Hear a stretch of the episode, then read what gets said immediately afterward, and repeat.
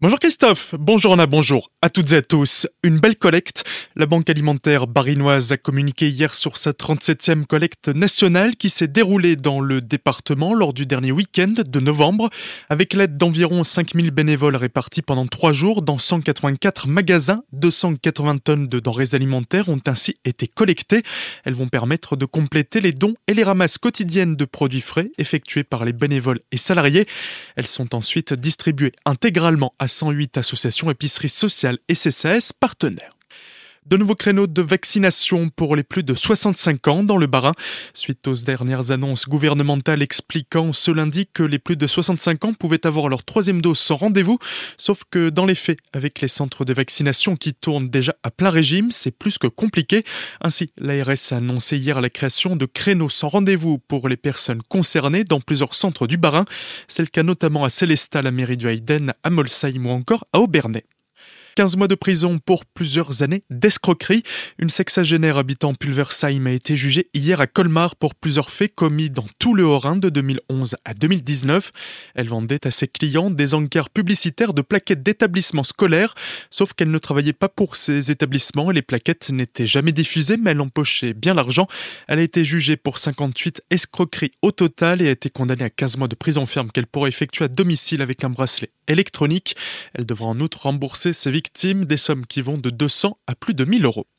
Direction le marché de Noël de Célestin, on retrouve le professeur Sapinus pour faire le tour des animations du week-end et il y a de quoi faire. Encore un week-end chargé parce que Noël approche, hein, il reste que quelques dodos jusqu'à Noël et puis nous allons effectivement mettre les bouchées doubles pour que les animations se déroulent bien. Alors bien sûr avec des gestes barrières habituels, mais ce week-end il va se passer beaucoup beaucoup de choses. Nous avons nouveau des compagnies de rue qui ont connu un franc succès la semaine dernière. Je crois même que la neige est un peu annoncée ce week-end, hein. enfin tant qu'il ne pleut pas c'est parfait. Et nous allons avoir euh, l'association des Gloufis qui va être à nos côtés dimanche dans une tenue d'époque un petit peu pour partager les traditions du de Noël comme nous l'avions chaque année finalement euh, ici à Célestat. Nous aurons des ateliers pour les adultes aussi sur une nouvelle technique d'emballage de paquets cadeaux. Il y a les ateliers qui se poursuivent. Il y a une chorale de jeunes femmes, les Sister Dolls, qui seront parmi nous. Donc c'est vraiment un week-end qui s'annonce très festif et j'espère que le public sera au rendez-vous et venir soutenir l'ensemble de nos artisans qui se donnent tant de mal pour réaliser des objets de tradition, des objets artisanaux et donc euh, c'est vraiment important pour nous que nous puissions encore partager parce qu'on ne sait pas ce qui peut nous tomber dessus, hein, je vous le cache pas. Au-delà de tout ça, il y a aussi nos partenaires à nos côtés qui sont fidèles. Donc la Maison du Pain aura une journée portes ouvertes ce dimanche, un moment incontournable aussi dans ce fournil de Noël qui fêtera lui son 500e anniversaire en 2022. Et puis il y aura aussi les portes ouvertes en zone industrielle nord, un gros partenaire aussi de nos animations de Noël. Donc oui, c'est l'occasion de venir à Célestat et de célébrer les 500e anniversaire comme se doit aux quatre coins de la ville. Le programme complet des animations est à retrouver en ligne sur le www.celesta.fr.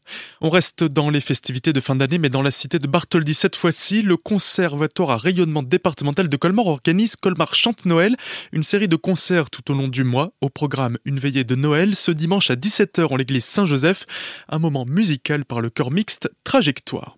Et pour finir, on reste à Colmar avec ce soir un spectacle de danse exceptionnel proposé par la Salle Europe, les précisions de Gaël Doucaliburel, directeur de la structure. C'est un partenariat avec le ballet de l'Opéra national du Rhin, qui est quand même une enseigne prestigieuse de notre région. Eh bien, on a la chance de les accueillir pour un spectacle qui ne rentre pas dans la Salle Europe, d'où notre implantation au gymnase Molière. Et c'est un spectacle qui s'appelle Camouillotte. Et Camouillotte, c'est une pièce assez connue dans le milieu de la danse contemporaine, puisqu'elle a été euh, créée par Oad Narin. Ce chorégraphe, avec sa compagnie, a monté cette pièce qui est un quadrifrontal, c'est-à-dire que le public est vraiment tout autour de la scène et sur place, il y a 12 ou 13 danseurs qui sont euh, dans une énergie chorégraphique très très forte et qui se termine par euh, un moment participatif où le public est invité à danser. Rendez-vous ce soir à 19h au Collège Molière. Plus d'infos sur le www.salle-europe.colmar.fr ou alors au 03 89 30 53 01.